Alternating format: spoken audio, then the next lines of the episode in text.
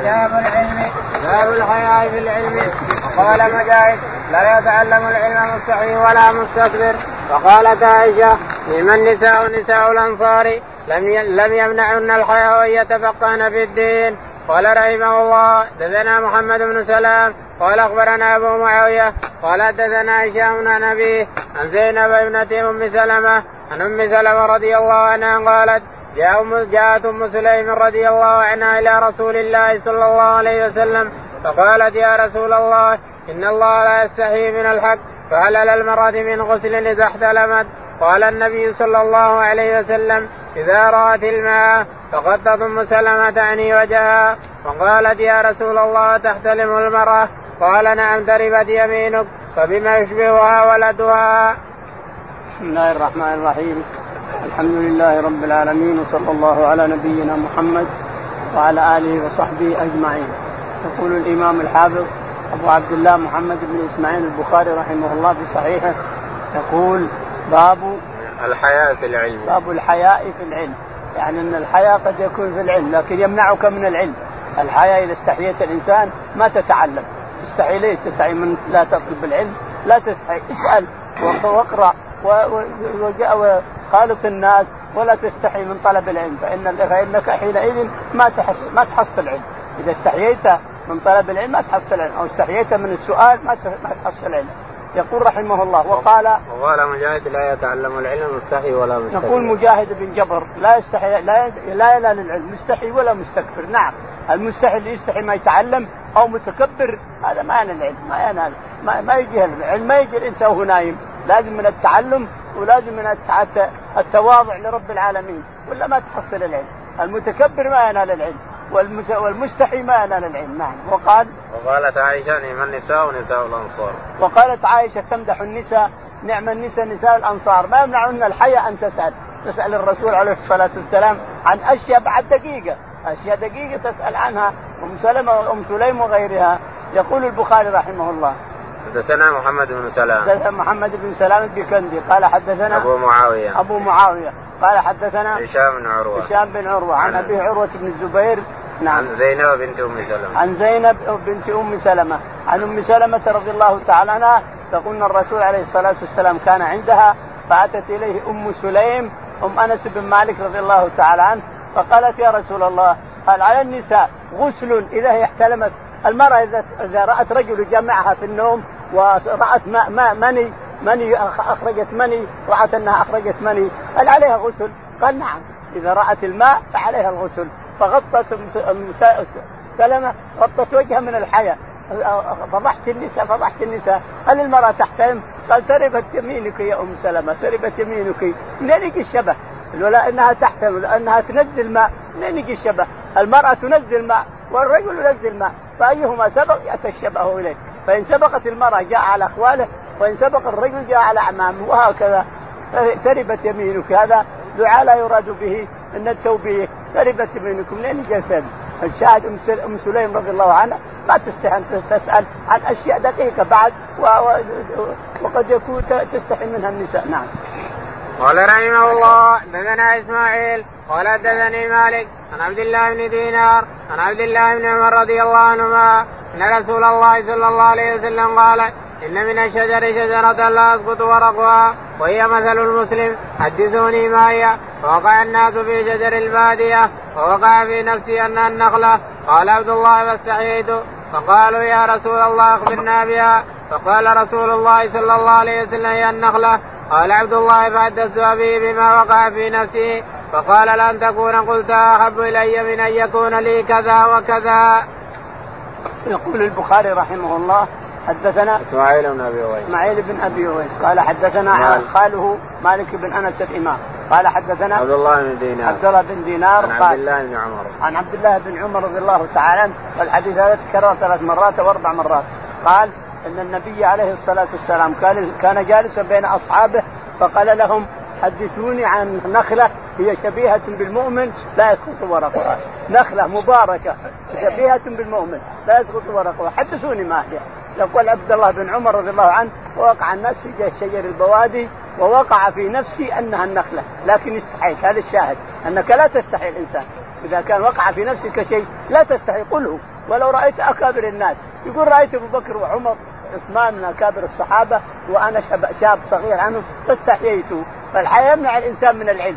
عاد لما انتهى. قال حدثنا يا رسول الله ما هي قال هي النخلة. يقول عبد الله بن عمر فمشيت أنا وأبي فقلت يا أبي والله وقع في نفسي أنها النخلة ولكن استحيت قال لو قلتها والله إنها أحب إلي مما على وجه الأرض. من حمر النعم معلوم لأنه لو قالها أمام الصحابة أو جاوب الرسول أنها شرف عظيم. لكن استحى انظر. هذا الشاهد الحياة أنك لا تستحي من طلب العلم أو من الفائدة أو من جواب السؤال. نعم. باب من استحيا فأمر غيره بالسؤال قال رحمه الله دثنا مسدد قال دثنا عبد الله بن داود عن الأعمش عن منذر الثوري عن محمد بن الحنفية عن علي رضي الله عنه قال كنت رجلا مزاء فأمرت المقداد رضي الله عنه أن يسأل النبي صلى الله عليه وسلم فسأله فقال فيه الوضوء. يقول البخاري رحمه الله باب إذا استحيا ووكل إنسانا غيره يسأله نستحي من سؤال يخصه هو وزوجته مثلا ثم وكل آخر يسأل العالم عن هذا. يقول البخاري رحمه الله حدثنا مسدد. مسدد قال حدثنا عبد الله بن داود. عبد الله بن داود قال حدثنا الأعمش. الأعمش سليمان قال حدثنا منذر الثوري. منذر الثوري قال عن محمد بن الحنفية. عن محمد بن الحنفية. من هو أبوه؟ علي. علي بن أبي طالب رضي الله عنه. ليش أم ابن حنفية تقول إن أمه حنفي سبي؟ أمه حنفية. من بني حنيفة سبي جاءت وصارت من نصيب علي. فولد له محمد بن حنفية علي رضي الله عنه. قال عن محمد بن حنفية أن علي رضي الله تعالى عنه كانت تحته فاطمة بنت الرسول عليه الصلاة والسلام وكان مذاء المذي ليس ببول ولا مني.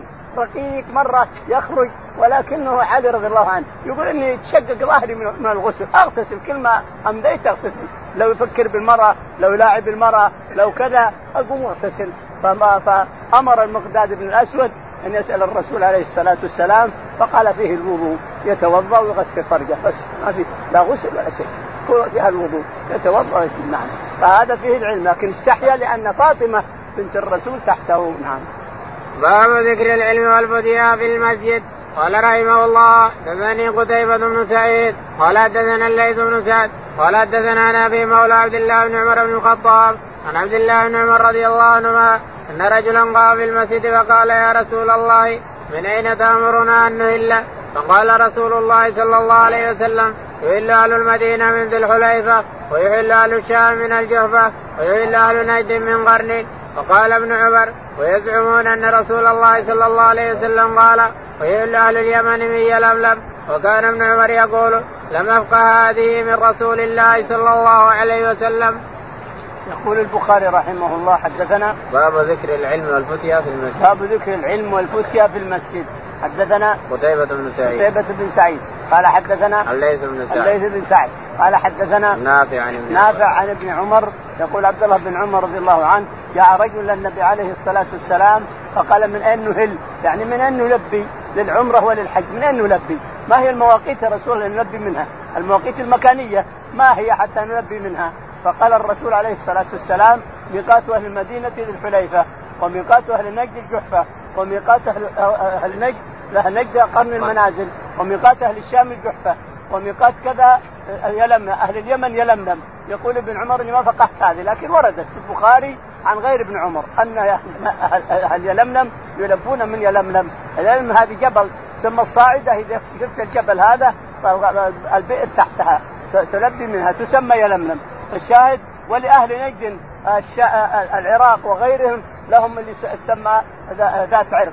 ذات عرق الآن. وردت في حديث في أبي داود أن ميقات أهل أهل العراق والشام ميقاتهم ذات عرق، ذات عرق تسمى الضريبة، تسمى عند أهلها الضريبة. وهي إلى الآن تسمى الضريبة.